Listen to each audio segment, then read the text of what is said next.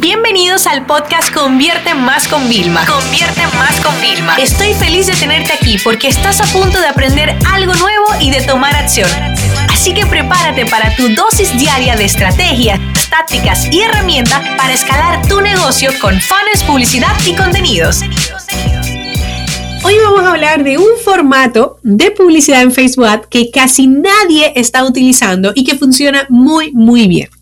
Lo primero es que para compaginar con ese podcast, te recomiendo que vayas a la página en exclusiva de este episodio para que puedas ver el vídeo que hay asociado, porque dentro de unos minutos te voy a, además de revelarte cuál es el formato, te voy a acompañar para que sepas crearlo y puedas desde ya empezar a probar algo diferente. Porque déjame decirte algo, si haces siempre el mismo tipo de anuncios, la gente se va a aburrir.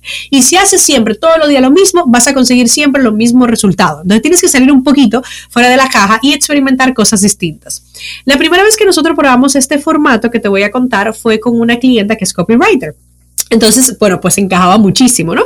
Y internamente la gente no creía que iba a funcionar, pero nosotros cogimos un artículo del blog existente, lo copiamos, le cortamos un par y lo pegamos como si fuera un anuncio. Un anuncio que no tiene imágenes, no tiene previa de enlace, no tiene nada. Puro texto. Entre tanto ruido, no te imaginas cómo esto funcionó, la de comentarios que generó, todo el engagement que había asociado. Y yo tengo un ejemplo también que te lo voy a dejar entre los enlaces de un post que puse yo también para yo cuando estaba siendo afiliada de un amigo, pues recomendar, ¿no? El tema del producto. Mucho texto. El texto ya yo lo saqué de un newsletter que yo había enviado, le puse emojis, lo dividí un poco y el enlace para que la gente se suscriba, porque seamos honestos, dentro de toda campaña tenemos un objetivo de visibilidad para que aparezcamos y la gente nos recuerde y otro objetivo de conversión. En este caso, mi objetivo de conversión era que la gente se registrara. Y cuando la gente ya al final bajaba, encontraba el enlace. Con esto que yo hago, crear un poco de filtro más cualificado. O sea, tráfico más cualificado. Yo no quiero que cualquier gente vaya a una página para pedirles datos o que cualquier gente vaya a comprar tu producto. No, quiero que solo gente comprometida. Y al poner un texto súper largo, el enlace se pierde y solamente lo verán los que realmente cualifican.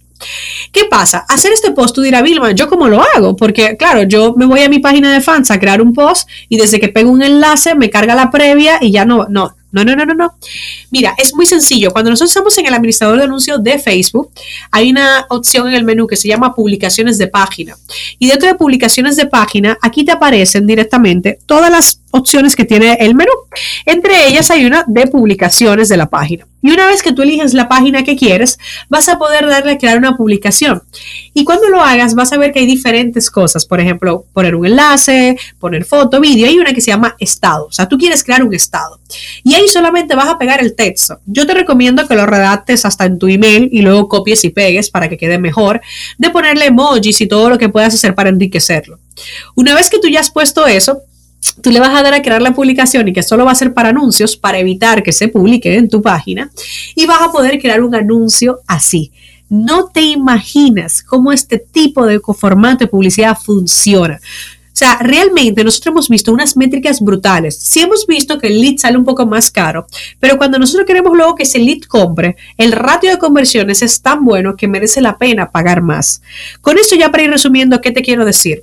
No importa pagar más por un lead. Muchos de ustedes me dicen, no, es que está muy caro el lead, pero estás pensando muy a cortoplacista, porque ese lead se le va a vender algo. Entonces lo que tienes que preocupar es cuánto costó que ese lead comprara, no cuánto costó que el lead nos diera sus datos. Esto es muy importante para que lo tenga. Número dos, no puedes estar haciendo lo mismo todo el tiempo. Deja, o sea, esto no es un podcast más donde te hablo, ah, tienes que hacer este video meme y poner el subtítulo. Sí, también son trucos muy buenos, pero debes de innovar, debes de ser creativo. Nosotros vendíamos con vídeos de venta y cuando yo empecé a hacer contenido como medio entretenimiento y educativo, funcionaba mejor todavía porque la gente quiere algo distinto la gente entra a redes para desconectar. Y tú si entras directamente le puedes agobiar. Por eso inclusive en el post que yo os dije de una de las tantas pruebas que hicimos, le dijimos, oye, estoy pagando para que veas este contenido entre tanto ruido y dale a guardar al anuncio, porque yo quiero eso porque eso va a identificar que a Facebook le va a decir la plataforma que mi mensaje, mi anuncio está siendo relevante y voy a tener una buena puntuación. Y ustedes saben que una buena puntuación de relevancia en un anuncio es menos pagar por los resultados que vamos a conseguir. Así que bueno, ya sabes, ese es el formato que casi nadie utiliza. Tu tarea va a ser pensar qué texto puedo escribir para crear ese grupo de personas que estén interesadas. Porque ahora te voy a dar otro mega truco. Sé que nos estamos llegando casi al límite. Ustedes saben que esto es un podcast diario de muchos conocimientos y herramientas, pero vale la pena de que sepas que además de que este formato te va a funcionar, hay otra opción que luego puedes hacer. Cuando nosotros estamos haciendo campañas, y eso quizás es un poco avanzado, pero quiero que se te quede, aunque no controles mucho, hay una opción que se llama crear públicos.